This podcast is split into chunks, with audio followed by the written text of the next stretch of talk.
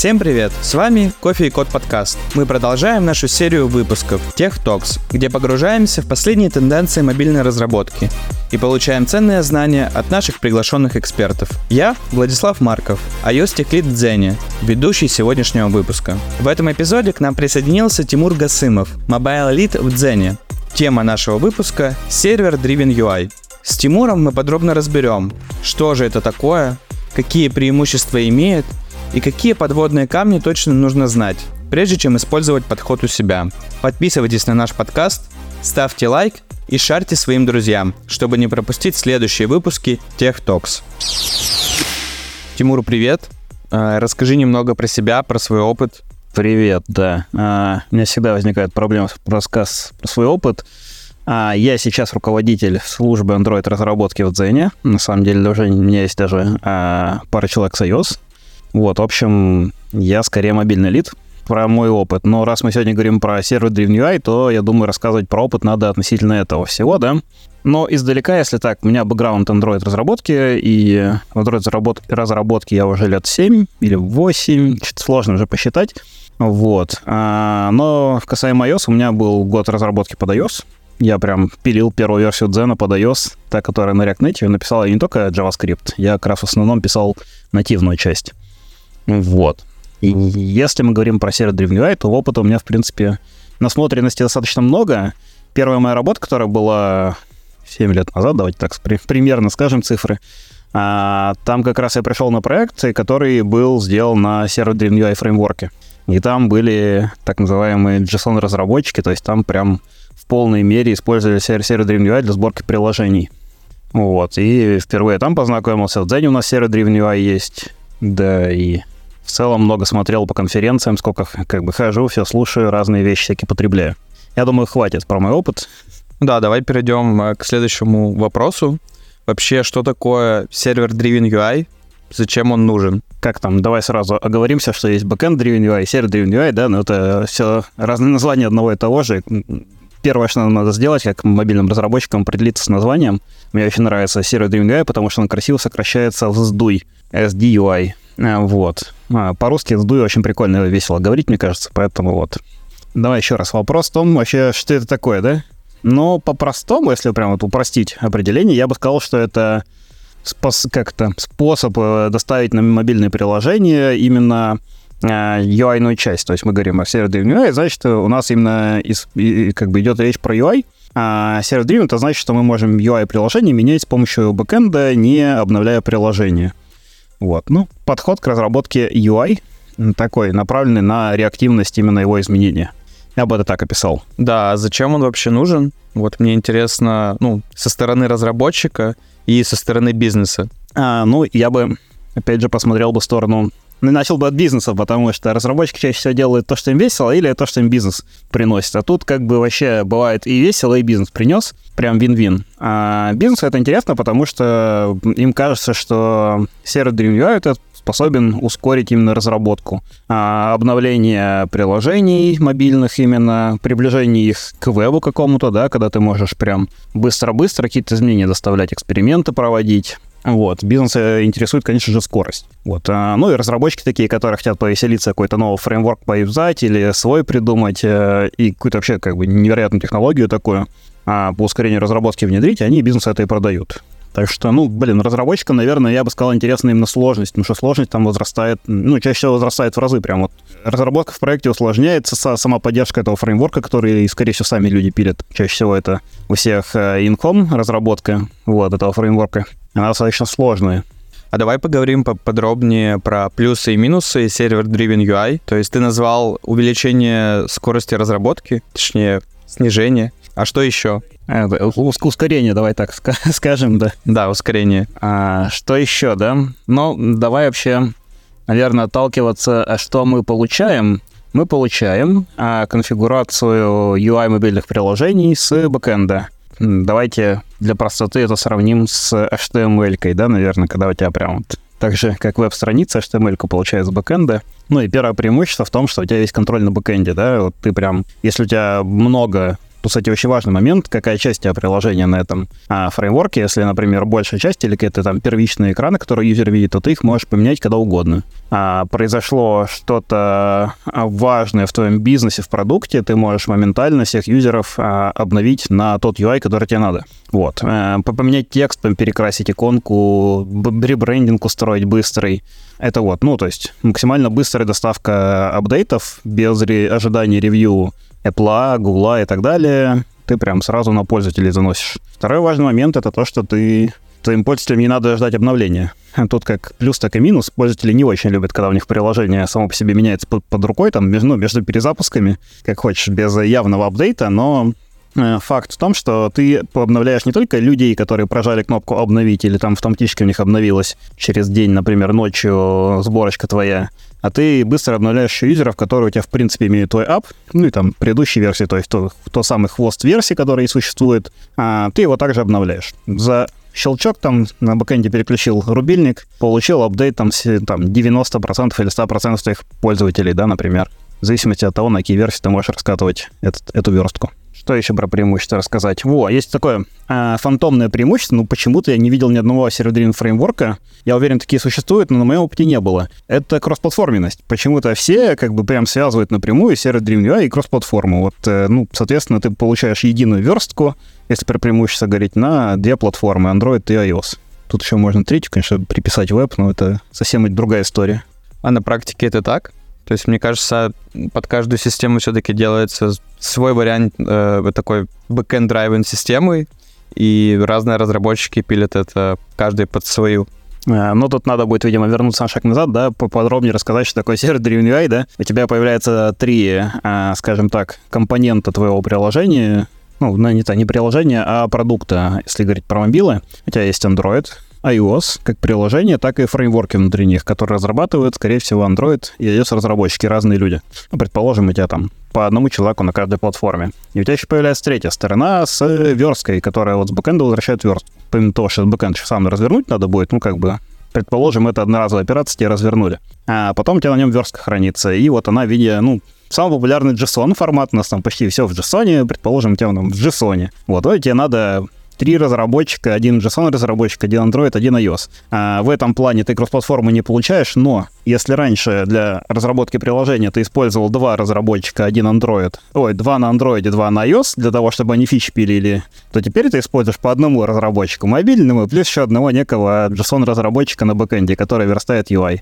Ну вот примерно такая кроссплатформенность. То есть у тебя единое описание твоих экранов за некоторыми исключениями чаще всего, то есть есть платформенные всякие штуки, которые стоит уважать, да, там платформенные жесты, платформенные UI, платформенные, не знаю, что угодно, отступы от челки, а, и они как бы на кросс-платформу плохо ложатся. Хочешь, можем дальше в эту тему уйти? Я бы хотел отдельно поговорить про недостатки, потому что мы обсудили только преимущества. Давай, про сервер Dream UI. Да.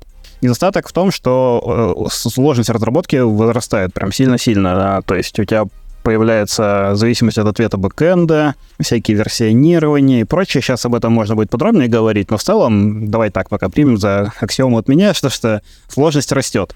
А все, кто работали глубоко именно с этими подходами UI, те, те знают, что она точно не упрощается. Вот, намного проще сидеть внутри своей экосистемы, там, например, будучи iOS-разработчиком и разрабатывать только iOS, верстать нативный UI и как бы тут же его отлаживать, чем поддерживать какую-то общую верстку где-то на бэкэнде. Вот, плюс еще с разными версиями приложений.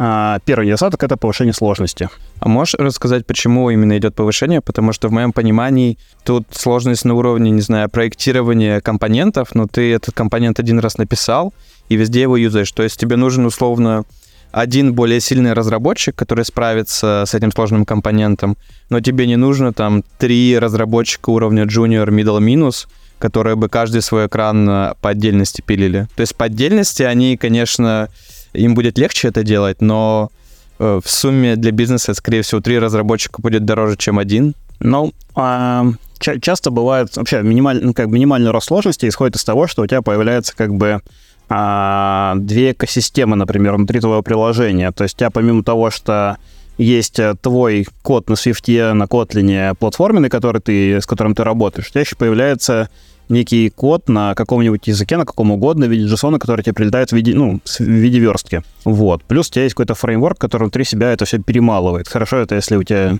in-house фреймворк, скорее всего, ты можешь в этот код залезть и разобраться в нем, но в целом как бы это отдельный прям кусок какой-то кода, с которым придется разбираться. А, ну и основная будет сложность в том, что он как бы отдельно живет, и дебажить такое будет сложно. Например, у тебя сервер генерирует верстку, там отдельный код, который это все генерирует. Это не просто статичная верстка, наверняка у тебя как бы там, честно говоря, я не знаю ни одного сервер-driven фреймворк, который прям статику какую-то возвращает, наверное, да очень просто было бы. Тогда, тогда сложность не возрастет. Но статику легко и в виде картинки положить. А обычно у тебя верстка генерируется. Именно там прям бизнес-логика какая-то на бэкэнде, которая собирает э, какие-то компонентики, как-то их раскрашивает, текста какие-то в них а, сует. Ну, прям формирует UI. Вот. И вот эту логику ее тоже часто, приходится дебажить. Это уже прям это отдельный экосистема, как бы у тебя появляется как бы две разрозненных части твоего приложения, которые сложно отлаживать. Ну, если кто-то работал с React Native, например, тот уже поймет. Ну, или там в случае Android разработчиков. А, да, давайте пример. Android разработчики — это нативный код, там, плюсовый, так называемый, и код на Kotlin, там, на Java, на чем угодно. Дебажить сквозной, как бы сквозным дебаггеринг, дебаггингом это сложно. Как бы там будет прыгать как бы код из натива в в Java, обратно, туда-сюда, вот эти вызовы как бы прыгают непонятно куда. В случае iOS это вот хороший пример KMM. У тебя также есть как бы какой-то KMM, который дебажить невозможно, да, вот там в Xcode, и Swift. И вот там вот, когда будет как бы из одного в другое перепрыгивать, вот здесь то же самое система. Ну вот. Ну, React Native по такому же принципу, да, когда у тебя есть какая-то отдельная, ну, блин, не знаю, JVM, не отдельный JVM, отдельный environment, прям вот своя экосистема какая-то там живет по-своему, и тебе добавить это сложно отлаживать. А какие еще недостатки есть помимо усложнения системы? Mm, ну, давай поговорим про версионирование, но это не... Ну, это как? Не совсем недостаток, это скорее дополнительная сложность, опять же, вот. А, это преим, преимущество в том, что как, как-то, давайте, преимуществом, то, что у тебя есть возможность доставить код на, на да, ну, верстку новую на старой версии, вот. Но в этом же и недостаток. У тебя появляется много версий, и если ты вот этот нативный виджет поменял как-то, то, ну, там, в разных версиях. Версия 1 приложения у тебя по одному работает, нашли баг или решили добавить функциональности, изменили, добавили логики, по-другому теперь работает, ну, там, предположим, текстовый блок. Вот, по-другому вводить начал текст. И в верстке-то надо будет уже под разные виды приложений, как под, под разные версии приложения выкладывать разную верстку, отдавать. Вот, и, может быть, на бэкэнде будет замораживаться там версия под старую верстку, может, не будет. Ну, в общем, тут уже надо начинать думать. Хуже, когда это прям вот баги, грубо говоря, у тебя нативные разработчики на одной из платформ что-то чинили там вокруг где-то, что-то рефачили, что угодно делали, сломали в одной версии, следующее починили, и все это надо будет на бэкэнде обработать. Ну и, скорее всего, будете пробовать э, подкостылиться под эту версию, как, ну так, сделать так, чтобы верстка везде работала. Ну, морозить версии предыдущие, тогда ты теряешь преимущество серver-driven UI, как бы это ж плохо. Соответственно, версионирование — это прям вот боль. С ней надо уметь работать, и, ну, на самом деле это, это можно но надо всегда учитывать. Плюс версионирование плохое тем, что это надо тестировать. У тебя появляется 10 версий приложения, ну там, неважно сколько, у тебя много версий приложений, которые работать могут по-разному. И все это надо в голове держать, все это надо как-то обрабатывать и знать, как оно работает, да. Ну и ты, если знаешь, что старой версии могут быть проблемы, ты тестируешь на старой версии. Кстати говоря, тут частый подход, как это вообще а, обходят. Берут какую-нибудь версию минимальную, до которой хотят вот докатить изменения, тестируют на ней и берут последнюю, самую свежую, тестируют на ней, как бы покрывают две, например, версии. Могут и серединки рандомно еще версию взять из пула версии, которую ты хочешь покрыть, да, своим а, апдейтом бэкэнда. Ну, в принципе, дешево, сердито получается. Правда, тестировщику X3 работы, но да, можно. Что еще из недостатков я помню? А, есть такой большой недостаток, но это наверное, скорее про баги уже больше. Это можно войти. Есть недостаток в том, что у нас э, UI в мобилах, он по-разному работает. Вот даже взять какой-нибудь контейнер любой, который там горизонтально раскладывает те виджеты друг за другом, он может себя вести по-разному на Android, на iOS. Ну, если говорим про системный. Тут, видимо, еще шаг назад, да, сервер Dreamline мы стараемся делать э, не на WebView, как бы, а мы стремимся нативные э, виджеты рисовать, нативные, как бы, вьюшки, вот, чтобы выглядело все классно и привычно для пользователя. И тут возникает проблема, да, что они работать могут по-разному на Android iOS, и как бы тебе надо пытаться написать свой код и фреймворк так, чтобы он работал одинаково. Ну и там как бы баги стопудов будут. Например, там где-нибудь э, при э, расположении компонентов и каких-то размеров на андроиде баг вылезает, на iOS нет. Ну и придет к тому, что у тебя в будет if или еще что-то, if iOS, if Android, а потом все эти ифчики надо поддерживать или как-то сплитить. Ну, в общем, бывает. Да. Ну, сложность кросс-платформ. Но это, кстати, любой кросс-платформы проблема. Всегда так есть. А какие еще недостатки ты можешь вспомнить? А, вот, например, там, не знаю, как идет работа с производительностью в таких фреймворках? Да, хороший вопрос. Ну, давай сначала от производительности, как мы разработчики, именно работы а, отрисовки UI.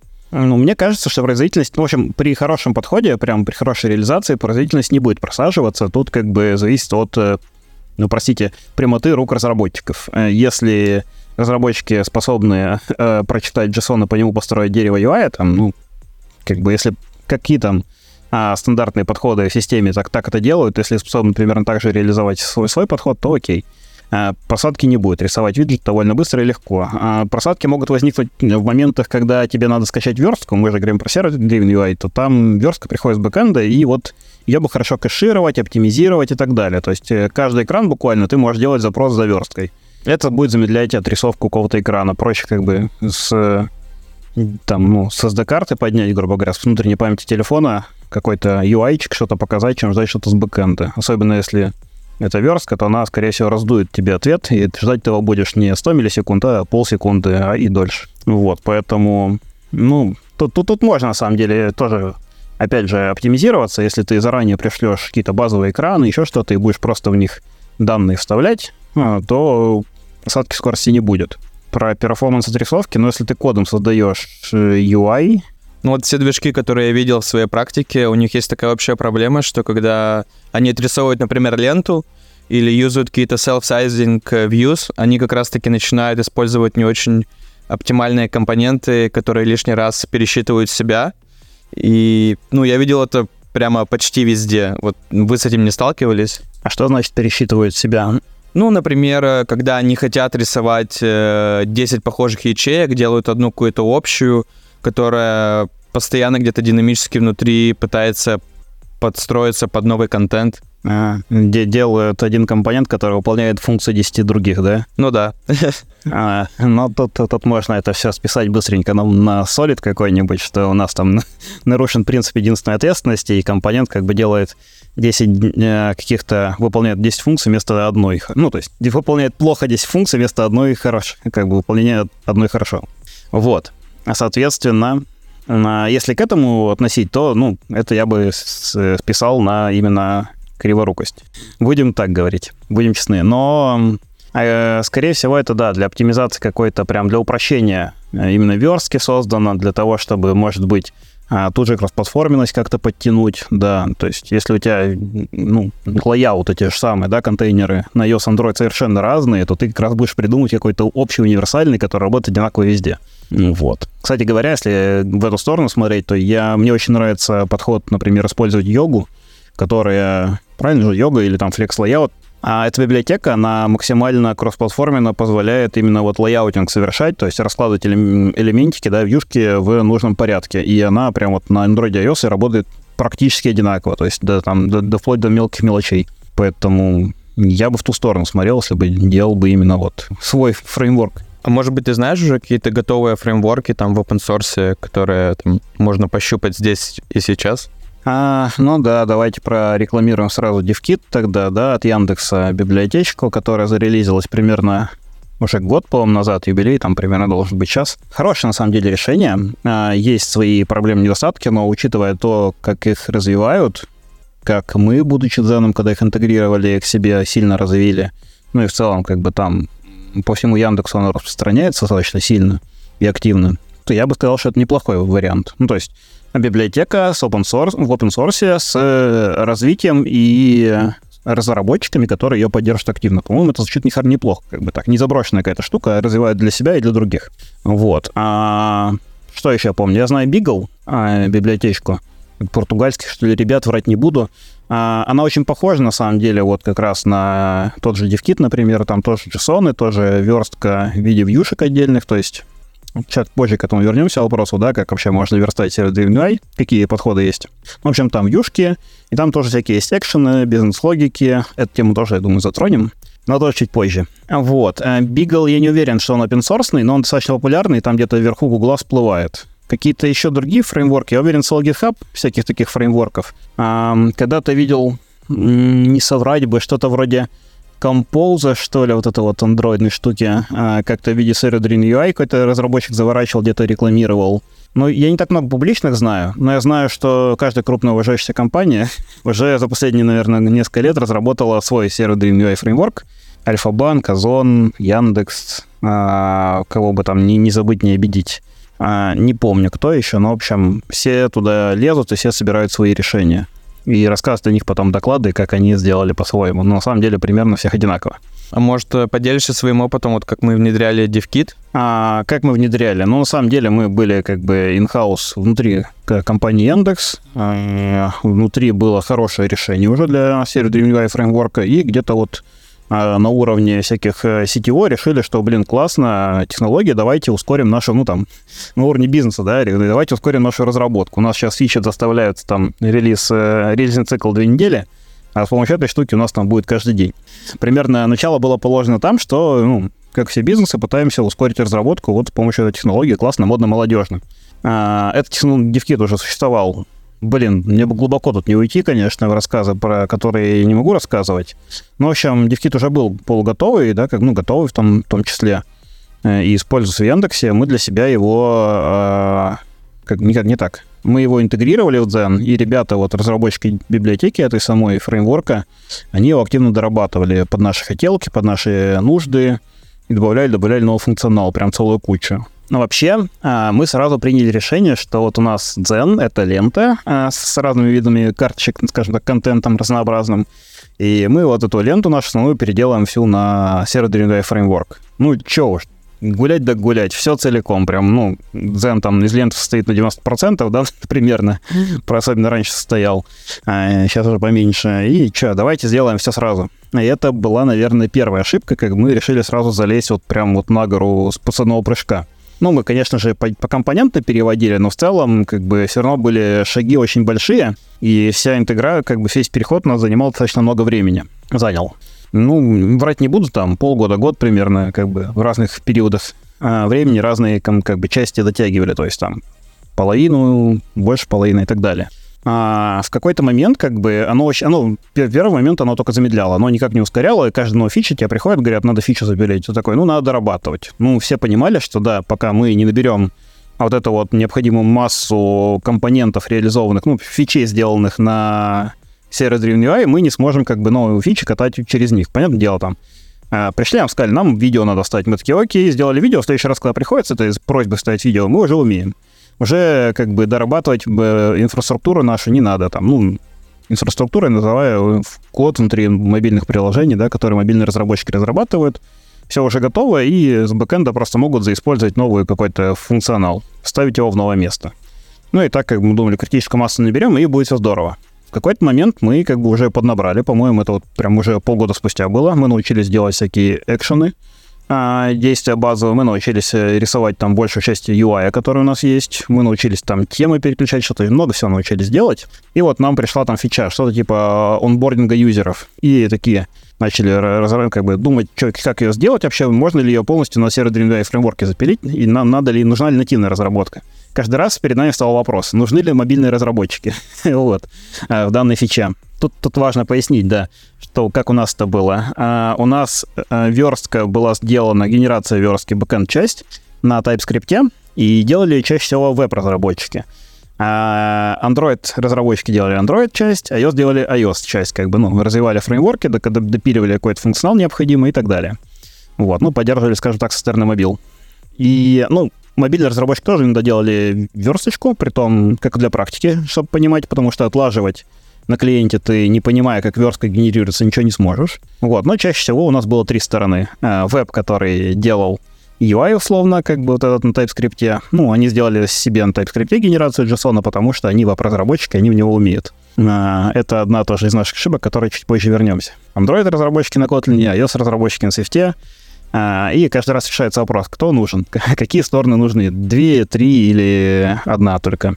Какой-то момент пришла фича сделать онбординг, мы такие смотрим на нее, о, да тут почти все можно сделать на сервере UI. Вот, типа, вот это умеем, это умеем, это умеем. Классно, давайте пробовать собирать. А в процессе сборки начали уплывать всякие тонкости, и каждый раз, когда они всплывают, ну, там какой-то баг, да, невозможно что-то сделать, там, карусельку какую-нибудь, что-нибудь еще, ну, прям вот какие-то кейсы, которые сразу не, не были видны, но всплыли. И перед разработчиком, еще перед э, продуктовой командой нашей, которая думает, как это вот фичу закатить в прод, они такие, блин, может быть, срежем этот уголочек, может быть, нам попроще как-нибудь сделать, там вместо видео отправим гифку, вместо чего-нибудь еще сделаем, еще что-нибудь другое. Вот. И такие вот срезы углов сделали, и в целом вкатили фичу без, э, а, по-моему, без релиза клиентов. Врать не буду, если кто-то разрабатывал, поправит меня. Но я точно помню ситуацию, когда коллега у меня в комнате сидит, э, Android-разработчик, но он занимался версткой, он взял на себя обязанность верстки, и там дизайнеры принесли какой-то новый экран, и он такой хоп-хоп-хоп, он накидал за день. И говорит, все, можно релизить. И представляешь, типа, экран целый за день, и который можно на 100% пользователей в прод щелкнуть и просто отправить. Он доволен, сидит такой, ща, говорит, отправлю. И дизайнер говорит, не, нет, тут изменения в UI. Мы еще не добили шаблон, как бы там этот UI не согласовали. Вот изменения. Ну и разработчик, блин, обогнал дизайнеров, типа, круто. Но то, что принесли дизайнера, уже не ложилось на те технологии, которые у нас были и пришлось доработки делать на клиентах. Соответственно, ждали, когда клиенты мобильные сделают, релизов клиентов, выкатки, вот это всего. Ну вот. Таких историй, кстати, у нас достаточно много, то есть мы довольно редко прям вот э, в чистом виде, без релиза мобильных клиентов что-то делали. Я бы хотел, наверное, углубиться в детали реализации, то есть если мы, например, пишем сервер Driven UI, там какой-то свой фреймворк новый, вот, э, на какие моменты смотреть в первую очередь, то есть какие самые сложные части, да, можно на примерах, те же экшены, те же анимации, э, переходы между экранами, нужно ли там всю навигацию перестраивать. Можно рассказать про то, там, не знаю, как строить механизм для построения JSON-чиков. Ну, давай, я тебе не сразу отвечу на этот вопрос. Сначала определимся вообще, а как можно server-driven UI делать, да? Я вижу два подхода чаще всего, ну, точнее как, не в себе вижу, а вот, э, скажем так, то, что происходит в сообществе. А, есть два подхода к server-driven UI. Первое, когда у тебя ну, скажем, навьюшка, скажем так, да, верстка, то есть у тебя прям с сервера приходит полный layouting, вот прям контейнеры, текста, картинки, прям вот минимальными а, такими вот кусочками ты собираешь UI. Это первый вариант серверной UI, а самый такой низкоуровневый, скажем, когда у тебя полная гибкость. Ты можешь как угодно построить свою, свою там, свой экранчик. А второй подход, который тоже часто используется, и, насколько я помню, в Озоне он, насчет других не помню, не скажу, но прям вот ребята активно а, делали и, и рассказывали, и прям говорили, что им нравится. Это виджетный подход. У тебя есть какой-то компонент прямо сверстанный нативно, предположим, это а, хедер, там 5 кнопок в нем, там два текста, не знаю, в общем, он какой-то стандартный, придуманный в дизайн-системе где-то, ну или как-то еще. На каждой платформе э, нативные разработчики его сверстали, и этот виджет кастомизируется, ну, вот там, несколькими полями, которые тебе приходят а, в JSON, грубо говоря, вот так. И таких виджетов у тебя там десятки штук.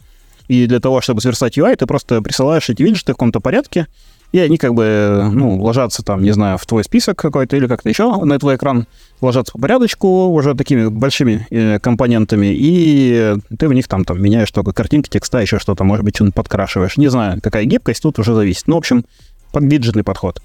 Соответственно, первое, с чего стоит вообще начать разработку середины фреймворка, это определиться, какой а, тебе подход нужен. Насчет виджетного подхода тут уже сложнее, да, становится думать. Когда ты думаешь э, простыми элементами, да, там, текстами, картинками и лайаутами, понятно, какой фреймворк надо делать, надо просто взять, научиться читать, там, пускай JSON-сервер или еще какой-то DTO-шку, которая тебе нравится, а, и рисовать как-то у себя там вьюшечки. Вот, примерно как это делает любая система, там, будь то Android, iOS или еще что-то. А если у тебя виджетный подход, то тут уже надо подумать, как э, твои... Ну, как бы ты же не можешь виджеты заложить под каждого под каждую интеграцию твоей, твоей библиотеки, твоего, фрейм, твоего фреймворка. Скорее всего, у тебя какой-то будет э, подход к расширению этого.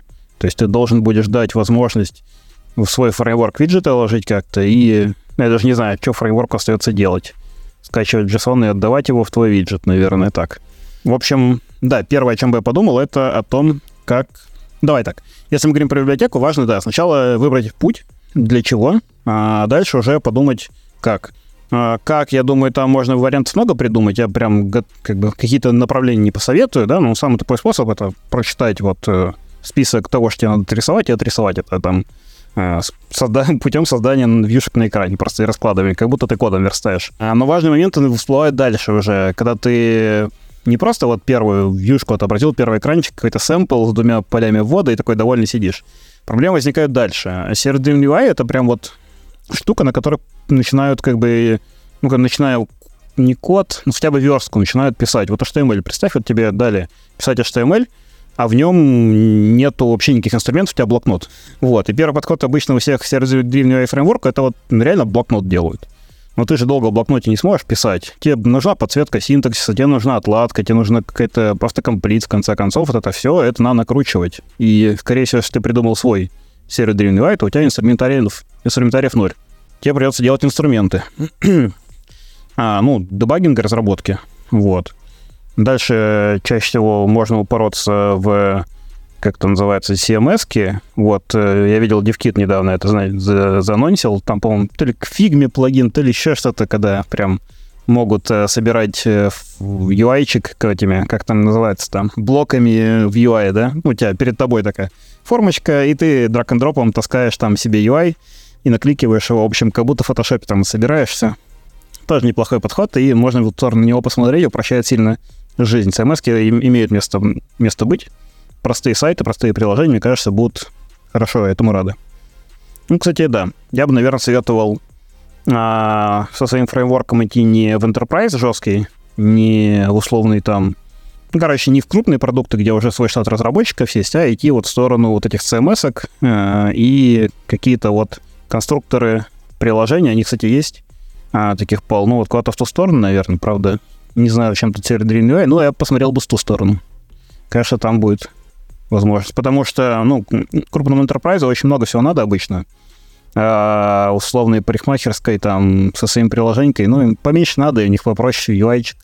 И их, их потребности будет намного проще удовлетворить. Окей. А может быть, э, расскажешь немного, как э, делать, не знаю, там ту же навигацию, потому что с ней есть нюансы. Иногда приходится переписывать всю навигацию под новый подход. Ну, давай подискутируем про навигацию. Тут, тут опять же, наверное, надо не в навигацию идти, а в целом, да, уже навигация — это экшены. Да, то есть э, сначала тебе надо в свой сервер Dream UI фреймворк добавить экшенов. Ну, там, ты рисуешь кнопку, по ней надо по клику что-то сделать. Ну, можно навигироваться, да. Первое, что все делают, это, кстати, самый часто популярный подход от диплинки. Мне кажется, хороший, прикольный, классный. Ну, есть определенные неудобства в том, что там какая-то ст- строка, с которой как бы потяжелее чуть работать. Ну, ее потом как-то именно на мобильной разработке тяжелее будет э, с ней разрабатываться. Но очень классный подход, гибкий, можно диплинки как бы сделать будет а, для своего внутреннего сервера UI фреймворка, и эти же диплин, диплинки могут работать как бы извне, там, с сайтов, с э, тележеньки, там, ты поделился ссылочкой, она тоже работает по этой же системе диплинков. А, то есть э, подход универсальный. Плюс ты там внутри, в нат- нативном коде можешь тоже диплинки начать генерировать, и у тебя как бы на, на как-то навигация на диплинках будет как бы единая для всего. А, мне кажется, такой подход неплох. Вот. Дальше у тебя есть э, вторая проблема, то, что у тебя, скорее всего, у тебя уже есть приложение, э, и в нем десяток экранов. Десяток, десятки. Вот. Они все натив- написаны нативно, и часть экранов ты начинаешь на Dream UI переводить. И вот тут у тебя как бы, да, опять же, возникают экраны, которые будут на Dream UI. Ну, они могут быть совсем по-другому выглядеть, как бы в плане, не знаю, там, интерфейсов в коде, еще чего-то. Вот, может быть, тут у тебя будет сложность какая-то именно а, собирать приложение из двух UI. Я, кстати, предлагаю к этому вопросу тоже вернуться, когда у тебя приложение наполовину из Dream UI, какие там есть особенности. Мы их нахватали в свое время, очень прикольно и весело. Вот. И что про навигацию? Да, ну, по сути, у тебя экшен, где плинки навигируешься.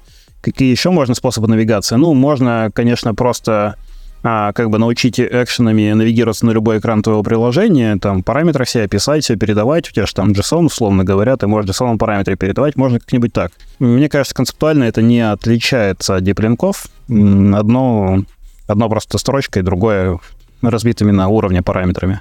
Вот, но других про- проблем в навигации UI я не вижу. А, Возможно, ты захочешь как бы навигацию сделать так, что у тебя один экран, ну, давай так, это уже будет скорее ближе к вебу. У тебя экран, который сверстан на Dream UI, и по клику ты качаешь новую верстку в этот экран. у тебя экран с кнопкой, ты нажимаешь на кнопку, кнопка а, в нативном коде триггерит request на URL, который у тебя где-то зашит на следующий, и ты скачиваешь новую верстку по этому клику. Но это, конечно, странная навигация, перерисовка, ну, путем перерисовки всего контейнера, никаких анимаций там нормальных, наверное, не наложишь. Навигация назад тоже может как-то поехать, но, в принципе, ну, веб так делает. Ну, там есть навигация назад, так что в целом можно и такой подход рассмотреть, да, прям действительно перезагружать целый экран, навигироваться путем отдачи урла до скачивания новой верстки. О. А как делать сложную анимацию? Или там нет проблем? Есть проблемы. А, на самом деле, впервые я с этим столкнулся скорее даже в React Native, да. Очень прикольно, там анимации были сделаны. И вот, мне кажется, этот подход очень хорошо ложится. А, анимацию ты не можешь, скорее всего, ну, как, у тебя сервер UI декларативный, грубо говоря, ты прописал что-то на бэкэнде, оно пришло, ты отрисовал. У тебя там нет доступа к коду, чтобы что-то анимировать там. Вот, поэтому анимация у тебя будет описана декларативно. Грубо говоря, там у тебя будет написано анимат при клике на этот элемент, или там этот элемент, когда появляется или скрывается, он должен скрыться с анимацией fade out, например, или fade in, или еще что-то там. Такие, ну, стандартные виды анимации там, которые пропишешь. Но, конечно же, это анимация такая дешевая, и она много тебе не даст тебе захочется там иногда э, куда-то сдвинуть в бок на там 100 dp, 100 пикселей какой-то элемент, захочется там что-то проиграть анимацию какую-то красивую, звездочку покрутить.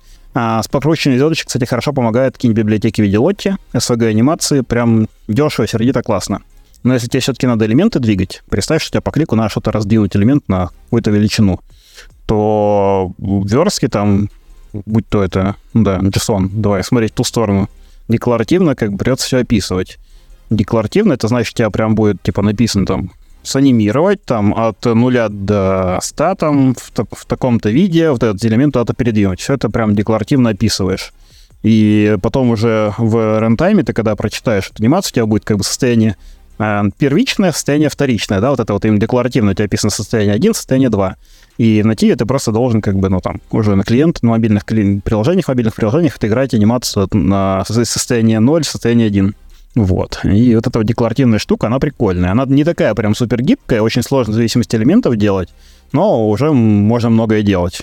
Вот. Можно что-то куда-то сдвинуть, э, скрыть какой-то момент, начиная с середины, например, а не сначала. А какие-то элементы подвинуть между собой, какой-то больше сделать, какой-то меньше. Ну, в общем, таких элементов много на самом деле. И, наверное, самое сложное вот такое вот, что я могу представить, это вот у тебя экран с шапкой, которая и списком внизу. И этот экран тебе надо как бы, ну, список начать скроллить вниз, а шапочку красиво сложить. Вот там у тебя большая иконка, например, на, на половину экрана. Там, представьте, я не знаю, а, список контактов, да, и у тебя вот там открыт контакт, а под ним там какие-то данные. И вот ты начинаешь скроллить, а вот это лицо контакта, оно так красиво уезжает наверх и в бок. Вот такое будет сложно написать на сервере UI, и там нужен прям вот этот декларативный вот подход очень сильно должен быть прокачан. Именно вот возможности его. Ну и голову придется разработчикам поломать. Да, ты говоришь деклар... декларативный подход, а вот, может быть, это хорошо ляжет на Compose или Swift UI? Да, это, в принципе, да, хорошо ляжет на Compose Swift UI. Ну вот я говорю, как бы, а ты на Swift UI, например, описывал анимации, да? Скорее всего, то есть, ну, кстати, да, там декларативно, кстати, описываются анимации тоже, да? Я, если честно, с ним не работаю.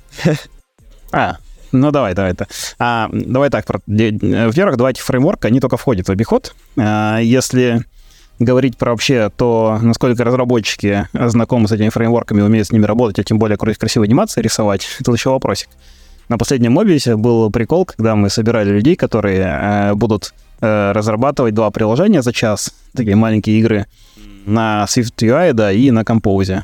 И вот очень многие люди стеснялись и говорили, типа, я не умею, не знаю, как это сделать. Да, я еще не работал, у меня нет опыта.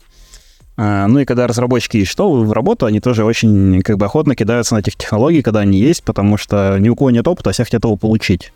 То есть в целом сообщество еще не очень умеет, как бы, да, мобильных разработчиков. Декларативная анимация. Ну, вообще, ну нет, хороший подход, э, достаточно понятный, просто на мозг перестроить, что у тебя нету грубо говоря, объектов, которые ты можешь двигать, тебе прям вот надо будет а, описать, а, ну, я бы назвал это сценами, наверное, или какими-то состояниями, первое, второе, и у тебя где-то будет а, состояние 1, состояние 2 передвигаться, все. И, ну, как бы неплохо. Ну, то есть нормальный подход. А, там, условно говоря, если там какой-нибудь...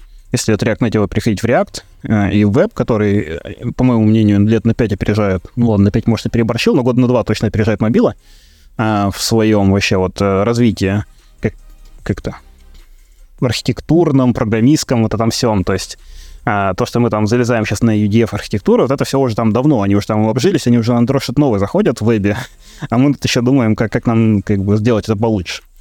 А, вот, соответственно, ну, они там да, давно с этим работают, это как бы ну, хороший вариант. Давай поговорим, а кто вообще должен э, писать бизнес-логику, вот, кто должен эти JSON-чики верстать, и на чем должен быть написан механизм вот этого JSON, не знаю, мешания. Давай, да, прикольно. Моя любимая тема, на самом деле, потому что тут появляется каста JSON-разработчиков, и не только я э, слыхал, я других людей вижу то, что они с этим понятием знакомы. У тебя есть какой-то... Блин, а вспомнить надо вообще веб. Если ты помнишь, что в вебе сначала были верстальщики HTML и были некие фронтенд разработчики, которые JavaScript потом намазывали. Слыхал про такое, помнишь? Да, я был тем, тем самым верстальщиком когда-то. А, ну, ну вот, что считай. Считаю, в мобилах опять догнали спустя 20 лет, да? А, не, нечто похожее. У нас появляется такая каста людей, которые где-то там на бэкэнде json генерят. Ну и в каком виде это генерят, на каком языке, это сейчас отдельный вопрос. Но, по сути, мобильные разработчики, им не очень хочется заниматься версткой, если она не на их языке, например, или не на их технологиях. Ты не хочешь получать какие-то а, знания, которые тебе вряд ли пригодятся, ну, например, там, в другой компании или вообще в целом в будущем. Это какой-то внутренний фреймворк со своим каким-то языком, синтаксисом там и так далее. И, ну, или просто JSON какой-то, ну, синтаксиса нет какого-то, ну, там, какие-то свои абстракции, и ты работаешь на технологии какой-то прям проприетарной, и твои знания дальше никуда не уйдут. Более того, твои знания ограничиваются, ну, там, версткой JSON-чика. Вот, поэтому такая работа, она не очень э, импонирует мобильным разработчикам, но она может импонировать начинающим разработчикам в целом, любым вообще с платформ. Мне кажется, начинающий разработчик — это, в принципе, неплохой старт. А, неплохой старт карьеры разра... программиста. Вот, такая возможность. А, ну вот и возникает проблема, да, что там какой-то, может быть, другой язык возникнуть. И вот это моя любимая тема, да. А есть такая штука, да, вот типа третья часть наша, которая верстку генерит, и она может быть написана на разных языках. Ты можешь выбрать, например, Kotlin там, генерить... Э, ну, тебя же у нас генерит, ты можешь на любом языке, хоть на плюсах. Без разницы. Но чаще всего выбирают какой-нибудь, если Android-разработчики педалируют э, серый-driven UI фреймворк, и их больше, например, или просто почему-то они там верят в Kotlin. Сейчас очень сильная вера в Kotlin со стороны Android-разработчиков. И они такие, типа, вот мы будем генерить на Kotlin, мы на KMM там еще сделаем на iOS все, ну, в общем, там все, все Kotlin покроем, пускай можно все Kotlin покрыть, ради бога, и бэкэнд генерить верстку. Но когда iOS-разработчику потребуется сгенерировать верточку, да, там где-то поменять что-то, ему будет не очень охотно ползти в незнакомый ему как бы язык и так далее. То есть все равно у тебя будет барьер в виде языка. Если ты делаешь это на, как мы, например, на TypeScript, у нас возникает как бы третья сторона в виде веб-разработчиков, которые а, не умеют в мобилы, они не знают а, мобильный код, мобильные разработчики могут плохо знать, не знать TypeScript. Ну как, не знать, но там мы обучали, да, например. А мы считали, что это ок. Билингвист, как, ну, билингвы, короче. Вот, я вообще в целом люблю разные языки изучать, мне кажется, очень прикольно и расширяет кругозор. Очень рекомендую прям посматривать и пробовать. Вплоть до какого-нибудь, какие там сейчас эти вот Clojure или какие-то еще упоротые языки, которые в целом позволяют поломать мозг. Ну ладно. А, вот. Ты...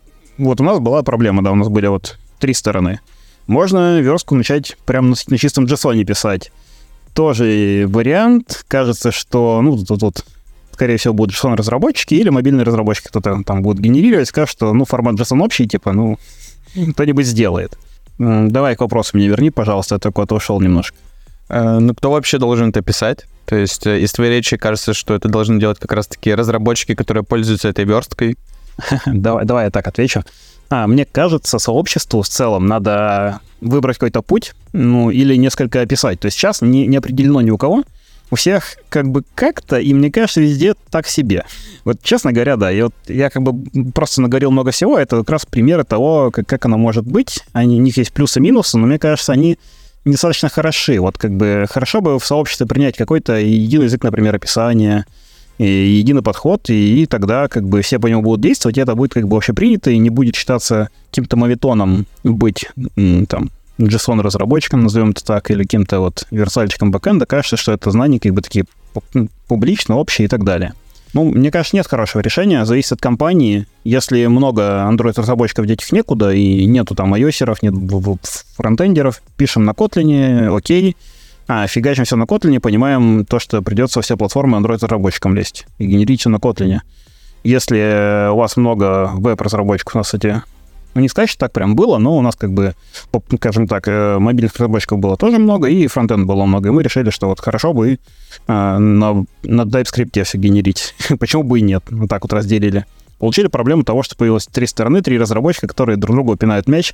Ну, давай, еще одну проблему-то вкину. Когда у тебя возникает баг а, какой-то на какой-то платформе, скажем, у тебя возник баг на iOS. На Android все хорошо, на iOS плохо. Три разработчика, каждый свою выполнил работу, но на интеграцию вот такое, да, интеграционное тестирование на iOS возникает баг. Ну и начинается такой. А, iOS-разработчик подобавил, подобавил, говорит, да нет, там верстки баг. А, тот самый а, верстачик наш, он пошел там что-то себя покрутил, повертел, говорит, я не знаю, что делать, что-то у вас там на iOS, короче, вот на Android все ок, на iOS э, не лояутится так, вот никак, не могу. И они начинают друг другу мяч пинать. Хорошо, если они рядом сидят, они догов... умеют договариваться, будет классно. Если такого прям вот э, сработанности нет, то будет проблемка в виде того, что разработчики будут друг другу отправлять как бы это они, это они. Вот. Как-то так. Поэтому каждый выбирает свой путь, зависит от компании, зависит от потребностей. Ну, либо сообщество я предлагаю подискутировать на тему, а как же лучше. А как же тут э, вопрос кодовнерства? То есть тут на самом деле, мне кажется, проблема именно в этом. То есть у нас проблема, что вот э, на твоей платформе появился баг, и ты его фиксишь, и тем самым э, ломаешь другую платформу. И приходит человек с другой платформы, находит это, и, то есть, мне кажется, такой механизм должен как-то овнить один человек, одна команда, а тут, получается, у нас есть и веб, и Android, и iOS, и они все вместе пишут один движок, каждый со знаниями именно в своей области. Как вот такую проблему решать? да, кодовнерство. Но как бы ты видел овнерство JSON общего? Я, я бы, наверное, посмотрел, вот у меня прям нет хорошего ответа, я бы посмотрел, как вообще фреймворки кроссплатформенные э, делают и работают. Например, у тебя там, ну, React Native, э, Flutter, упаси Господь, этот Самарин, э, кто угодно из них, как, как там такие проблемы решались, потому что любой из этих фреймворков имеет интеграцию, как бы имеет общий код, имеет интеграцию с нативным кодом. Ну, неважно UI на, какой, на каком этом нативный или нет, потому что фреймворки разные, но все равно есть какой-то кусок кода, который интегрируется в систему. В систему. Вот, он нативный. Там вот разработчики, да даже начиная с плюсов, о, хороший пример, плюсы, да, у тебя на плюсах фрейм какое-то ядро, и какие-то разработчики разрабатывают это ядро. И у тебя есть разработчики Android iOS, которые это ядро используют. Таких э, приложений, на самом деле, очень много, да, и вот как они дружат, как они кодовнят. Обычно кодовнят каждую свою платформу, потому что есть компетенции в языках. У нас у программистов очень большая привязанность к языку, в целом. И мы как-то стесняемся, боимся, не умеем, да что угодно, а, идти в другой язык. Считаем, что это прям вот порог какой-то огромный, непереступимый. Мне кажется, хороший программист способен, ну, там, за месяц выучить э, основу языка настолько, что он способен выполнить будет, ну, там, медловую задачу, например, назовем это так, там, ну, среднего уровня задачку. Поэтому я бы стремился к этому. Ну, давай, я сам, видимо, себя подвел к ответу. А, хорошо бы набирать команду, прям команду а, с разных платформ, которые не боятся кроссплатформы, не боятся быть билингвами, которым интересно это. И, наверное, тогда это будет очень классная команда, да. Прям все такие готовые во все языки смотреть и как бы отлаживать баги. То есть есть эксперты, овнерство, все правильно, овнерство там за плюсы, там отвечает, плюсовый разработчик, самый эксперт, знает все, как там память, чтобы не потекла и так далее. Он код-ревью делает, но это классическое овнерство. Но каждый платформенный разработчик способен, отлаживая свой баг на своей платформе, залезть в плюсы, раздебажить, поправить и открыть мир квест. Это тот классный подход. Да, это такой э, взгляд в сторону Европы, где он очень распространен. Ну, мне кажется, да. Мне кажется, в России у нас как-то упор в экспертность, а в Европе, там, в Америке больше такой общий подход, универсальный инженер и так далее. Хорошо, давай перейдем к следующей теме. А как вообще все это тестировать? То есть меня интересует и мануальное тестирование, и разного рода автотесты мануальные терапевты, да, у нас тут пошли автотесты. А мы когда сначала все сделали, да, вот Дэнни себя заинтегрировали, сначала на ручных тесте, тест, тестерах все запустили, и как бы вроде норм работает, да?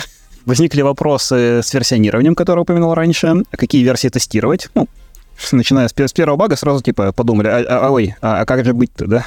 Действительно, мы же тестируем только на последней версии, или, или до бага мы придумали, неважно. Предположим, что мы умные и до первого бага это проблему заметили, что действительно мы хотим зацеплять старые версии, а тестировать их как бы тяжело. Представь, у там раз в две недели релиз, и ты хочешь там зацепить полгода, например, пользователей, ну, пользователей, которых версии за полгодовой давности, да, чтобы на всех раскатить, потому что это 100%, там, 99 твоей аудитории. Но это же огромный пул версий, это там 20, 30, 50, не знаю, сложно посчитать. Тестировщика не будешь гонять по всем этим версиям. А вот, поэтому там, да, всякие trade-off ы возникают, какие версии потестировать и как с этим быть. Но с мануальным тестированием еще более-менее понятно. Там, типа, релизится мобила, регресс делаешь на мобиле, проверяешь, что она работает с текущим бэкэндом хорошо. Релизишь бэкэнд, а, ну, там, что-то обновил верстки, а, проверяешь, что эта верстка хорошо работает на обеих мобилах. Может быть, совмещенные релизы. Я, кстати говоря, никогда не думал про такой подход, но да в нем нет смысла, наверное, особого. Но можно представить такой подход, что у тебя и мобилы, и бэкэнд одновременно делают релиз, и тестировщики тестируют как бы одновременно свежий фун- функционал и там, и там. И это удешевит, удешевит тестирование. Вот. Тоже, наверное, интересно было бы. Только сложнее будет понимать, на чьей стороне баг, ну, тоже можно. Вот. это вот, да. У меня даже в речи оно есть, на чьей стороне баг. А, это та, та самая проблема сторон и разных э, разработчиков, разных платформ. Вот, ну, такой думаешь, да, типа у тебя там 50 версий, например, или просто автотестирование внедряешь, да, конечно, автотесты должны помочь в этом. Классно, здорово, давайте автотесты заведем. Ну, автотесты тоже, скорее всего, не протестируют 50 версий, потому что у тебя, ну, столько ресурсов железных не хватит, чтобы все это прогонять. Ну, предположим, они больше способны протестировать, чем э, тестировщики ручные, мануальные. Ты начинаешь думать в сторону автотестов. И тут э, открывается следующая, как бы такая, следующее дно в этом всем, как бы прям огромная яма. А как это тестировать? Блин, ну, сначала думаешь такой, у меня мобильное приложение, окей, потестирую как обычно мобильное приложение, все хорошо, да, там, замокаю или на бэкэнд скажу, неважно, в принципе, тут разные подходы есть, да. Предположим, пошли на реальный бэкэнд, скачали верстку, потестировали, покликали, тесты положили, ну, куда-нибудь в сторону мобильного репозитория, скорее всего, потому что все-таки мобилу тыкаем, там, вьюшки мобильные искать, да, там, а нужны, скорее всего, билд-агенты мобильные, в случае iOS особенно актуально, да, в любом случае там эмуляторы запустить, вот. И если мы это на CI гоняем все-таки, а мы, я думаю, чаще всего думаем о тестах в пределах CI, вряд ли кто-то запускает прям локально тест, но может быть. Ну, давайте говорить про сторону CI. Вот, поэтому, скорее всего, тесты ты положишь в сторону мобил. Андроидный под Android, iOS под iOS, где-нибудь рядом репозитория. Вот, ну тут возникает как бы вот то самое новое дно, а у тебя бэкэнд, он релизится как бы своим циклом каждый день. Мы же этого добиваемся и он там где-то все релизится, а тесты на мобилах, они как бы тестируют эту вертку свежую, каждый день гоняются, гоняются, и раз сломался тест. А в нативе ничего не меняли в мобилах, а верстку поменяли и сломали тест. Ну что делать? Придется откатить верстку, починить верстку, починить тест. И тут возникает такой вопрос, да, как бы, что, во-первых, JSON нашим разработчикам придется мобильные тесты, возможно, узнать и починить во-первых. Во-вторых, ему придется, возможно, тесты чинить на двух платформах, на Android, на iOS. Или заводить задачу, чтобы Android починил тест, там, или iOS починил тест. Ну, давайте на примерах говорить. Тест, например, тебя проверяет, что кнопочка в нужном месте. Там, где-то в углу справа, например. Вот такой тест. И в какой-то момент дизайнеры бизнеса решили, что кнопка должна быть не в правом, а в левом углу. Вот. Перекинули крестик справа налево, сделали Mac из винды. И тест, понятно, сломался, да, но он сломан не из-за того, что у тебя что-то сломалось, а он сломан из-за того, что логика поменялась, бизнесовая, тест надо поменять, адаптировать. Вот. И тут вот как бы, да, тесты мобильный разработчик должен поддерживать. Идешь дальше. Типа, окей, решили, да, что вот будем там, меняем что-то, а верстку проверяем на мобилах по-прежнему, правим мобильными силами мобильных разработчиков. Идем дальше. Хочется тесты запускать на мерч-реквестах. Такой типа ты делаешь а, верстку на бэкэнде, там есть логика, которая эту верстку генерит. Хотелось бы, чтобы эти ребята на бэкэнде не ломали тесты, да, вообще вот мобильные, и баги не могли внедрить. И ты начинаешь блоки делать на мерш-реквестах. Но вот тут возникает прям совсем боль. А, тебе придется ходить какие-то мобильные репозитории веб-разработчикам. Ну, ладно, в случае нас веб, э, давай называть JSON разработчиком. JSON разработчикам придется знать мобильные тесты, потому что иначе они свой мерш-реквест не смогут влить с измененной версткой до тех пор, пока мобильные тесты не пройдут и пока он их не починит. Там возникает вообще целый огромный луп. Сложный, как бы. Тут у меня на самом деле есть ответ в эту сторону. Вообще, тесты хорошо работают, и прям вот а, точно тесты на мерч-реквестах, да, вот на pull-реквестах, если кто там по-разному называет, можно делать только тогда, когда у тебя тесты в этом же репозитории рядом с этим кодом. Ты меняешь а, код, поменял верстку, крестик перенес справа налево, тут же поправил тест. Или ты какие-то изменения делаешь, тут же тест тебя проверяют и падают тебе, ломают все, все билды, э, чеки, марчеки, да, до тех пор, пока ты не починишь свои баги или не исправишь тесты, если ты поменял бизнес-логику. Вот, и тут возникает вопрос, а может быть тесты положить куда-нибудь в сторону сервера DreamUI? И ты такой, блин, классно, я могу, короче, тесты, которые проверяют верстку, положить в сторону сдуя. Ну, там, на бэкэнд. А, можно их написать на каком-нибудь кроссплатформенном апиуме, пускай, ну, там, любой, да хоть свой разверни. И там будут тесты на том языке, на JSON, не знаю, на чем угодно, которые будут проверять JSON верстку, что она сгенерировалась правильно. Можно, тут, наверное, люди могут посоветовать то, что а, тесты, наверное, не нужны, прям UI, а можно проверять, что JSON в правильном виде оформился, но это не совсем честное будет тестирование, все-таки ты же пользователям UI отдаешь, надо тестировать UI, там желательно какие-нибудь скриншот-тестики, чтобы закрепить UI. Вот, поэтому кладем а, в сторону репозитория с версткой, тесты, скриншот-тесты, кроссплатформенные, пускай на Appium, неважно на чем, а, подобие платформы. И тестируем верстку. Но на мобилах остается бизнес-логика. Мы же еще об этом не поговорили. У тебя же не могут быть все экшены в серверном фреймворке. Давай вернемся к этому вопросу после тестирования. Вот. У тебя есть бизнес-логика, которая вокруг этой верстки вся намотана. И тебя тестируют она на мобилах. вот. И ты будешь уже разделять где-то там, типа, версточное тестирование на бэкэнде, на мобилах какую-то бизнес-логику тестировать. Ну, в общем, там уже прям сложно. Еще где-то надо интеграционного заложить, там первью тестирование мы помним. Э, в общем, мне кажется, усложняется сильно. Мы когда начали вот э, прорабатывать именно вот э, автоматическое тестирование серверного фреймворка нашего, вообще верстки всей, все, что у нас происходит, мы поняли, что это прям огромное количество работы. Вот, я даже там начал накидывать свой на JavaScript фреймворком, назовем это, для тестирования. Я пытался наши нативные тесты сделать кроссплатформенные, чтобы можно было их а, писать на одном языке и гонять в разных вот этих вот средах типа на бэкэнде, на мобиле, на мобилах и так далее. Ну, я так просто экспериментировал. Детали не рассказывать не буду. Да, давай тогда вернемся к бизнес-логике, которую ты упомянул, вот, которая не влезает в сдуй. Классно, да? А, давай а, вернемся к бизнесу. А, бизнес хочет, короче, чтобы сегодня, чтобы ты мог перекрашивать иконки, логотип менять, я не знаю, что угодно сделать, там, комп- перекомпоновать элементы, отступы между текстом поменять а, за щелчок пальца, да, там, за, за один день, назовем это так. И зарелизить на всех. Sierra Dream UI. Круто. А, но чаще всего фичи, вот ты как мобильный разработчик, скорее всего, да не так, просто как разработчик, фичи, скорее всего, пилишь э, не только в виде верстки. Когда ты последний раз вообще фичу делал только версткой. Когда ты был верстальщиком HTML, да. Ну, были такие времена, кстати говоря. А, давай, тебе такой вопрос. Когда ты был верстальщиком, а фичи только благодаря твоей работе выпуск... как, как много фичей выпускалось только работой тебя? Или всегда нужен был тот, кто интеграцию сделает?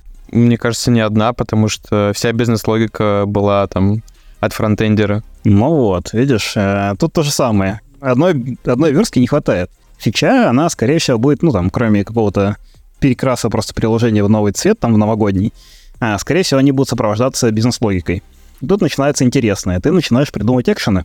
Навигацию, как ты говорил, диплинки вот эти все, или еще что-то. А, но ну, ну, ну, если у тебя как бы экран из кнопок только состоит, например, у тебя там списки и кнопки, и по клику у тебя можно просто диплинг сделать и навигацию. Более-менее понятно. У тебя экшены просто переходов. Ну, наверное, только переходов так, плюс-минус. Если у тебя приложение посложнее, например, в нем есть э, поле ввода, и ты, например, по клику кнопку не можешь... А, где надо проверить, что поле ввода не пустое, там, например, перед тем, как совершить а, переход. У тебя уже более сложный экшен, да, как бы, типа чекнуть что-то в соседнем поле, ну, это уже прям когда зависимые друг от друга элементы, а прям вообще интересно. Вот. Потом у тебя начинается какой-нибудь экшен, который отправит аналитику. Потом у тебя экшен, который что-нибудь в UI добавит. Ну, в общем, таких э, экшенов, понятное дело, много. Как бы не только переходами, не только клики по кнопкам мы обрабатываем, да, мы еще много всего делаем. Анимацию где-то отыграть. Вот это все, оно как бы складывается в то, что ты начинаешь свой, ну, ты разрабатываешь свой фреймворк, ты начинаешь его раздавать э, экшенами. Вот. А, ну там, думаешь, что десяток экшенов, скорее всего, покроет все, но всегда возникает какой-нибудь одиннадцатый, который потом тебя нагонит. Ну, предположим, есть какая-то критическая масса, которая позволяет как бы, реализовывать фичи основные. А я когда вот на первом своем проекте был, у нас прям сильно было упор прям именно бизнес-логику, там полностью приложение собиралось, там нужна бизнес-логика была, должна была быть. И там были зависимые друг от друга текстовые поля. Например, у тебя два текстовых поля в формочке ввода, и автокомплит во втором поле зависел от того, что ты ведешь в первое поле. Прям мощь такая была. И там возникать начали некие такие формулы, а, некие там какие-то, ну, скажем, типа ифы, элзы, вот это все. И это все привело к тому, что, ну, как бы, тебе приходят JSON-разработчики и говорят, надо вот э, вы сделать такой бизнес-фичу. Одно поле должно зависеть от другого, если там то, то делать так, если нет, то по-другому. И ты как бы начинаешь накручивать экшен, начинаешь, начинаешь. Мы скатились к тому, что сделали свой интерпретатор. Прям вот э, в чистом виде мы начали интерпретировать то, что там пишут сон разработчики. Дали им какие-то функции, какие-то палочки, полосочки, плюсики, минусики, которые превратились, ну, можно сказать, в свой синтаксис свой язык программирования на JSON. То есть помимо того, что это были версальчики, они еще свой язык программирования на JSON там писали. А мобильные разработчики это поддерживали. В конце концов, докатились до того, что сделали JavaScript. Ну, то есть тем JSON-разработчикам им надоело программировать на, ну, скажем так, птичьем языке, да, ну, не всем птичьим был классно прикольный, но все равно он был какой-то свой, незнакомый, и тебе погружать в это людей очень сложно. Ты свой язык придумал, программирование, это капец порог входа повышает. И придумали, ну, решили, что все, у нас сложность э, экшенов только у вас возросла, что проще дать JavaScript. Ну и дали возможность экшена в виде JavaScript реализовывать. У тебя приходит какой-то элемент, на нем экшен выполнить JavaScript, и рядом JavaScript, который можно выполнить. И с такого момента начинаешь задумываться, блин, JavaScript, вот верстка, а вообще не WebView ли я свое придумал, да, там не, не свой ли веб 3.0. вот, то есть реально верстка, похожа на HTML только не HTML. У тебя есть какие-то экшены, которые даже, ну, там, на своем языке или на JavaScript. И вот э, мне интересно вообще, тоже вот на сообщество, опять же, оставлю, да, мобильных разработчиков вопрос. В какой момент, э, где граница между сервер-driven UI и вообще WebView, HTML своей, Web 3.0? Надо бы ее провести на самом деле, потому что непонятно, почему все хейтят веб тогда если в итоге многие скатываются к этому. Это не только у меня такой опыт был с моими коллегами на первой работе моей, а в целом я такой наблюдаю много где. Ну, я думаю, это путь, который я писал, он понятен, да, как бы ты, тебе бизнес приходит, все новые фичи просит, а тебя уже как бы ты уже подсел на иглу сдуя, и тебе уже с ней не слезть.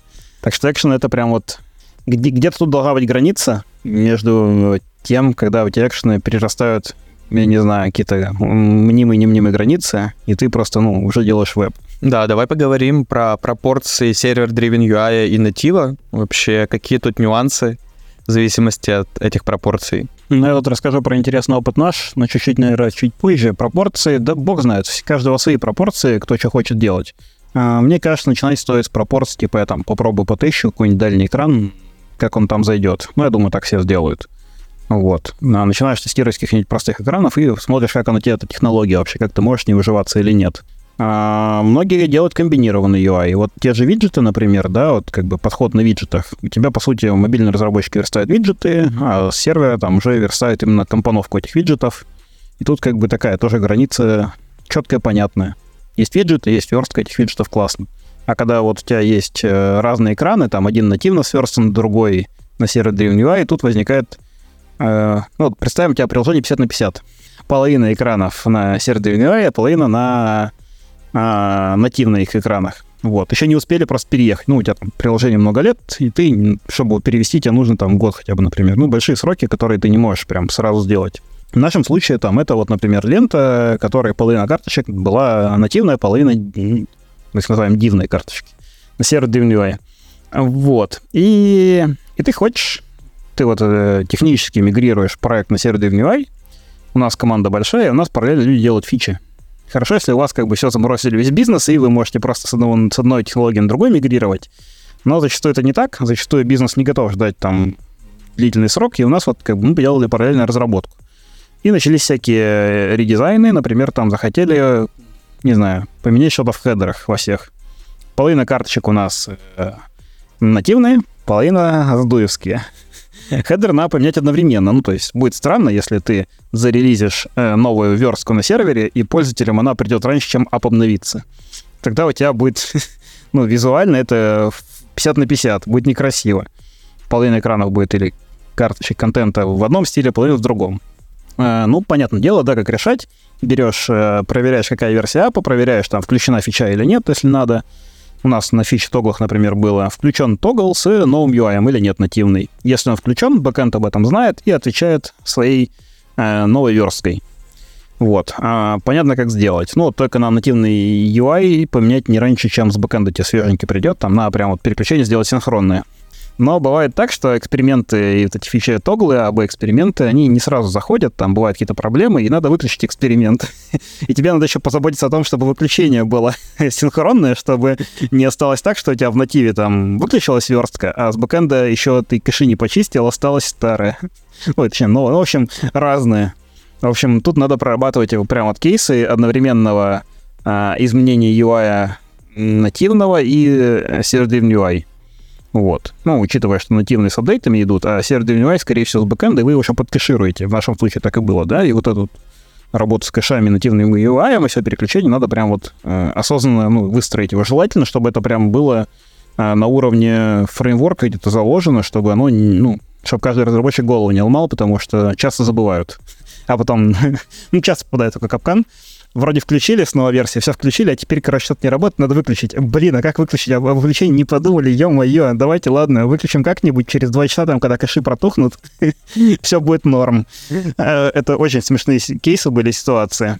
Вот. Ну и часто были ситуации, когда там разработчики же они в идеальном мире живут, 100 мегабит интернет, а телефон самый новый, Pixel 7, там, iPhone, какой, 15 13 не помню. Вот, и у них-то все идеально работает, и все здорово, и как бы в эксперименты они попадают одновременно, там, ну, заново ап устанавливают чаще всего, да, свеженький, чистенький на свой эмулятор, симулятор. Вот. А у пользователей там, как бы, да, бывают всякие интернеты плохо работают, бывают кэши, бывает что-нибудь еще, переключение между апами, апдейты версий, которые тоже надо потестировать. В общем, Часто такое пропускается на этапе разработки и доезжает до прода, хотят включать, и, и такие, ой, а мы одновременно включить не можем. Что делать? А, я думаю, что залезать лучше на 100%, но точно надо ожидать, что будут проблемы, когда у тебя будет период 50 на 50, ну или какой-то процентовки. А как вообще проектировать свою дизайн-систему, когда мы разрабатываем сервер-driven UI? Тут не обязательно. Вот, кстати, да, Со сообщество с чем определилось, а точно все делают э, связку сервер DMUI и дизайн-систему. Если говорить про, про виджетную верстку, вот это вот подход, то тогда понятно, как оно связано, прям четко ясно. У тебя в дизайн-системе описаны виджеты, ты их на обеих платформах верстаешь, тестируешь, смотришь, чтобы на iOS Android они работали одинаково. Пускай на вебе тоже, если у тебя есть веб там, и сервер DMUI, ну как там, верстка общая для трех платформ. Вот, ты а все тестируешь прям с ног до головы, прям убеждаешь, что все, все там возможности э, изменения этого виджета, они работают одинаково. И тогда как бы говоришь, что все, виджет готов, в дизайн-системе он есть. Это вот хороший подход.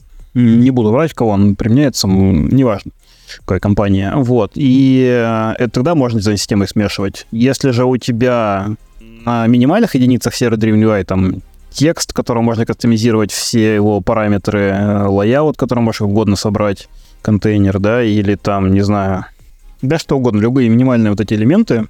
Если у тебя на них сервер Driven UI, то там дизайн-системы-то как бы как таковой нет привязки к ней.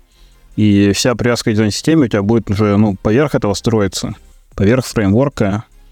Ну, связывать это или нет, тут уже решение, мне кажется, разработчиков. Мне кажется, дизайн-система уже не так не то, что не так важна, не так э, важно вместе их заносить, именно сервер Driven дизайн-систему, как вот в случае виджетов. В случае виджетов, мне кажется, необходимо. Как нужно менять процессы вот под сервер Driven UI внутри команды? О, ну я уже немножко об этом поговорил, да, вот в том плане, что надо бы, наверное, команду такую, которая будет гореть в технологии и э, хотеть в три среды, грубо говоря, заходить там, среды разработки, если хотите, или куда угодно. Вот, три языка про процессы что? А, надо будет тестирование пересобрать, да, как бы, ну, старые, новые версии, промежуточные версии, автотесты. Если у вас есть, тоже подумать, как они будут работать с UI, и как сделать так, чтобы если у тебя, например, на iOS тесты уже куча написано UI-тестов, то как, чтобы они работали с свежим, свежей версткой. Вот. Ну, можно, конечно, там в моках заложить старую и тестировать со старую, но это, мне кажется, не то, что ты ждешь от UI-тестов. а, перестроить тестирование, перестроить, э, как, ну, как желательно, ну, перестроить, давай скажем, перестроить команду, чтобы она хотела, а, и было комфортно и классно именно в трех средах жить. Инструментарий желательно, чтобы кто-то развивал, мне кажется, то есть это прям вот процесс, надо собрать команду, а, которая будет поддерживать и развивать фреймворк. Ну, то есть вот в случае там DivKit, вот это прям команда, которая развивает фреймворк со всех сторон с стороны инструментария, со стороны там CMS, там, которая для веба, да, там, ну, в смысле, для фигмы, там, неважно для чего, а со стороны платформ поддержку, баги фиксить и так далее. То есть прям желательно иметь команду или как бы, ну, пул разработчиков, которые не будут отвлекаться на продуктовые задачки, да, например, или как-то так, которые будут делать именно развивать фреймворк, потому что это прям реально ну, большая машина, которую придется как бы чинить. А если мы имеем вот такую отдельную команду, нужны ли нам универсальные разработчики? То есть, мне кажется, один человек написал э, движок, э, другой человек верстает JSON, а там 30 других разработчиков, они могут и не знать о том, как э, SDUI работает под капотом.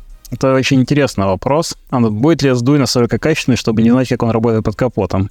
Как много в коде ты используешь э, костылей под платформы, под, под ошибки платформы, под баги? Миллион. Миллион, миллион, да, настолько много в iOS. Ладно, сегментация андроида, понимаю, там тоже всяких разных проблем. Но, в общем, далеко не идеально работает фреймворк, как бы любой, да, и в нем все равно есть проблемки, и скорее всего, разработчикам, даже продуктовым, там, скажем так, которые используют уже готовые вещи, скорее всего, что-то придется сталкиваться с проблемами и как-то их отлаживать. Ну, можно, конечно, в виде тикетов, да, отлаживать, но это возвращает нас к процессам, а обмен тикетами и перебрасывание как бы до сюда, ожидание, когда какая-то команда что-то сделает, это не очень быстрые процессы. То есть это рабочий вариант. У тебя есть команда, которая исполняет задачи. Ну, представим, у тебя там а, JetBrains, который пишет язык Kotlin, и в нем баг. Что, что ты будешь делать? Ты напишешь баг-репорт и будешь ждать там, когда они его починят, когда они дашь им сэмпл, чтобы его воспроизвести. И через там, месяц у них релиз, ты интегрируешь новую версию. Вряд ли ты будешь ждать э, случае доставки, ну, фикса бага для пользователя доставки нового фичи ему от этого всего процесса. Скорее всего, ты как-нибудь подкостылишься и поедешь дальше. Э, в коде оставишь тудушку, типа, когда вот ищут, то закроют, там, в языке программирования. Ну, в случае свифта то же самое, да? Ищет трекер какой-нибудь, вот. А тогда убрать этот костырь. Тут примерно такой же процесс, но видишь, он такой уже более медленный. Мне кажется, хороший пример, да, вот в случае с языком программирования, конечно же, он там стабильный, классный, но все равно баги в нем есть. Все равно всегда есть баги, соответственно, вот. И ты свои процессы замедляешь, и то ускорение, которое ты хотел, именно бизнесовое, оно может вот нивелироваться всем этим. Ты не можешь выкатить продуктовую фичу новую, потому что у тебя есть баг в фреймворке, а в фреймворке ребята заняты, потому что, ну, там, один человек, как ты сказал, который его пишет, на него 30 разработчиков, ему надо там не сгореть и как-то приоритизировать бэклог. Вот, поэтому такой подход пагубный, мне кажется, скорее он даже замедлит.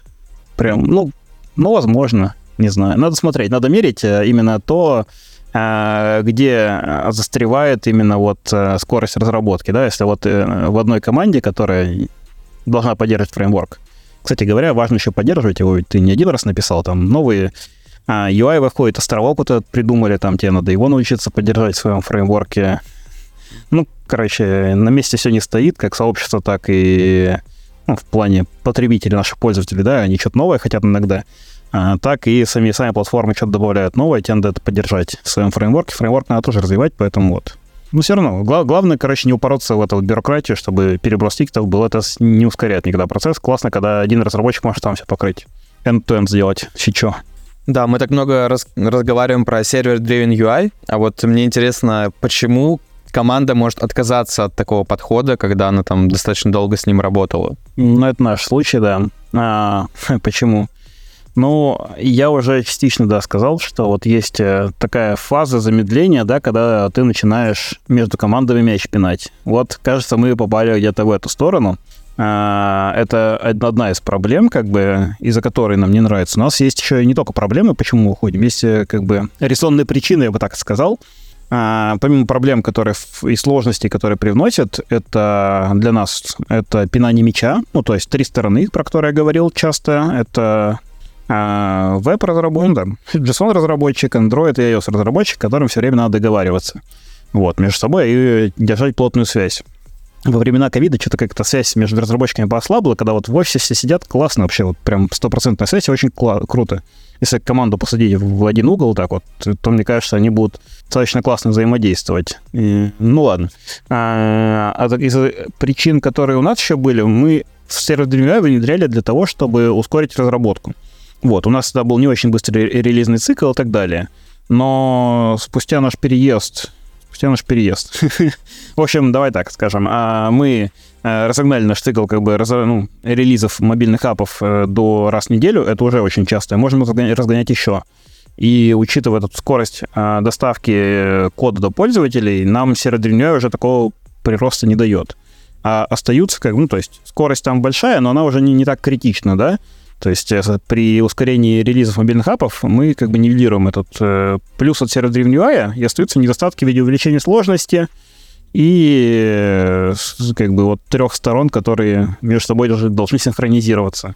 Путем ухода от сервер-driven UI как бы мы разрываем вот эти связи сложные, оставляем платформенных разработчиков, которые способны как бы внутри себя как бы там ну, в одну каску, скажем так, а, сделать как бы какой-то инкремент, какую-то фичу, что-то, запилить. И не надо будет синхронизироваться с Android iOS и верстку, даже если, пускай мобильный разработчик крутой, умеет верстку делать JSON кроссплатформенную, она может сломаться на Android, и там надо будет кому-то отладить. Вот. Ну, то есть все равно синхронизация платформ, она чуть-чуть тянет назад. Ну, Поэтому мы, на самом деле, вот выбирали между тем, как бы мы, мы берем а, инструмент, микроскоп для того, чтобы вот этот, а, он, нас ускорял. Как только мы перестаем получать это ускорение по, грубо говоря, по нашим продуктовым требованиям, по, по нашему текущему развитию как продукта, то мы стараемся этот инструмент убрать, потому что он начинает мешать. То есть, ну, это как, как жить как бы с чем-то лишним, с хвостом. Так что, ну, команда уходит, да. Ну, еще могут кто-то не справиться из-за сложностей и проблем. Ну, у нас тоже в сложности много проблем возникало, как бы просто мы выбрали путь ухода, а не а, а отладки именно этих проблем. Кому бы ты порекомендовал внедрять его? Э, так, с такими какими-то четкими поинтами? Четкие поинты, да? Вам нужно максимально быстро доставлять код до ваших пользователей. Хороший пример — это коллеги вот наши из маркета, с которыми я общался не так давно. Они мне прям защитили, почему им нужен сервер UI. Они сказали, да, нам не так важны именно перформанс, который там, да, мы можем немножко терять, как мы уже обсуждали, да, на не, как, на не очень хороших верстках, на не очень качественном исполнении, вот. Нам не так важно а, срезание углов в виде некрасивых анимаций, ну, или не таких красивых, как нативно. Нативно ты, конечно же, красиво все сделаешь, а вот все для придется там подкрутить, постараться повыпендриваться. Вот. Но нам важно максимально быстро доставлять до пользователей новые товары, новые измененные всякие фаны, там, что угодно. В общем, ну, прям очень важно максимально быстро доставить. Это сервер Dream это прямо тот путь. Какие еще четкие поинты могут быть? А, кросс-платформу я бы не стал сюда примешивать. Мне кажется, очень много фреймворков для кросс-платформы, которые нативные, и это не тот поинт, который стоит учитывать. Но если очень хочется прям вот именно кросс-платформу там при, привязать дизайн-систему, то можно, наверное, как-то это, привязать. Если у вас там есть то и другое, и вам надо, оно может быть. Я бы подумал об этом. А когда еще? Ну, как мы говорили, наверное, ну, так, до запросов за бизнеса, наверное, я не знаю. Я не знаю других преимуществ UI, кроме как вот э, именно скорость доставки UI до пользователя. Все, по-моему, это единственное, для чего создан инструмент. Все остальное, там, веселье разработчиков э, и, ну, кросс-платформ в каком-то виде. А если посмотреть со стороны сокращения ресурсов, то есть вы один раз пишете нормальный движок, оставляете пару разработчиков, которые его поддерживают — и, по сути, сокращаете таким образом команду. Ну, тот же вопрос о кроссплатформенности, кажется, это. Как, как ты сократишь команду? Ты, ты считаешь, что ты способен написать лучше, чем Apple и Google, да, например? Фреймворк для разработки фичей.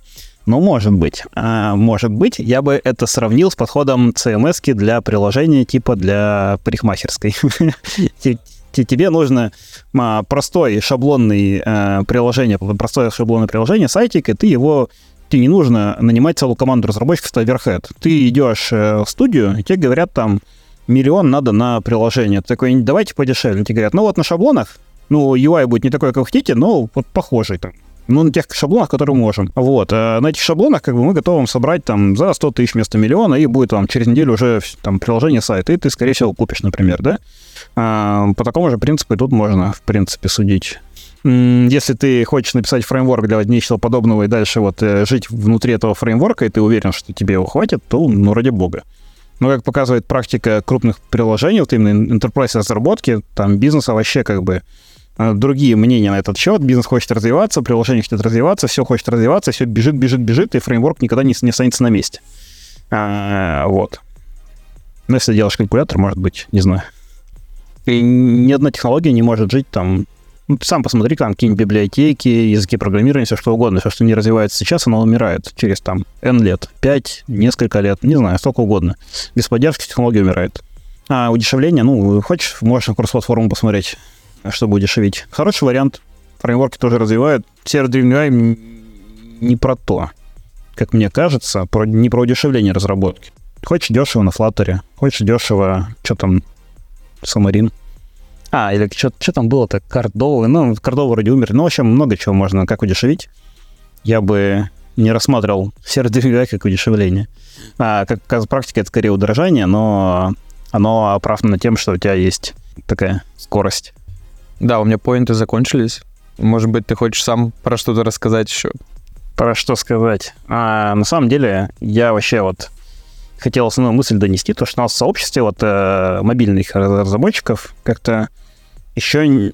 Ну, давай так, сервер Древней существует не первый год, ему много лет.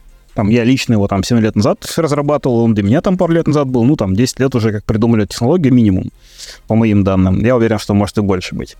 А последние года три, мне кажется, или два, э, он набирает популярность. Крупные продукты начали в российском рынке, да, точно, начали это использовать, появились библиотеки публичные всякие, которые позволяют это делать, и вот все такое. То есть, ну, прям э, обрел популярность, начал развиваться но он еще не креп как технология прям вот в сообществе. Может быть, кого-то в компании креп, но они с этим информацией не делятся. И сообщество спотыкается об одни и те же проблемы и об одни и те же камни. И вот в целом хорошо бы прям вот э, пообсуждать это на форумах, на чатиках, э, на конференции, где угодно – а, о том вообще, как стоит делать, какой-то вывести, ну, не знаю, а, общий базовый подход, который позволит а, не натыкаться на проблемы, которые натыкаются, ну, буквально каждая компания. Когда-то вот там, по крайней мере, в Android-сообществе 5, 5 лет назад спорили об архитектурах именно для мобильной разработки, то есть Android там уже сколько, 20 лет, что ли, да, там, ну, короче, ну, 10 лет, ладно, не 20 короче, много лет, и там долго не знали, какой, какую архитектуру надо использовать. Все там использовали разных кучу архитектур. В итоге пришли к какой-то одной, и даже Google там ее себе в доке записал, а всем рекомендует. Ну, можно, конечно, другие строить архитектуры, они имеют место быть, но вот какая-то есть общепринятая базовая, на которой ты можешь выполнить 90% задач например. А, и как бы к этому шли, как раз обсуждали много, вроде решили, все, все обсудили, решили, все приняли. А сейчас есть много разговоров про автотестирование, как, на чем писать автотесты и так далее. Очень много об этом дискутируют. Об чем iOS? iOS не так же э, примерно идет? Ну, мне сложно, наверное, сравнить так в моменте.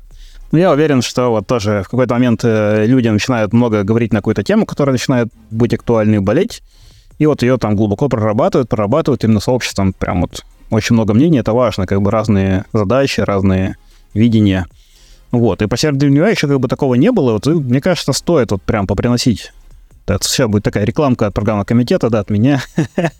Доклады свои, стоит круглые столы устраивать. Вообще много-много говорить про это все и вот прийти к чему-то общему. Я бы начал с архитектуры.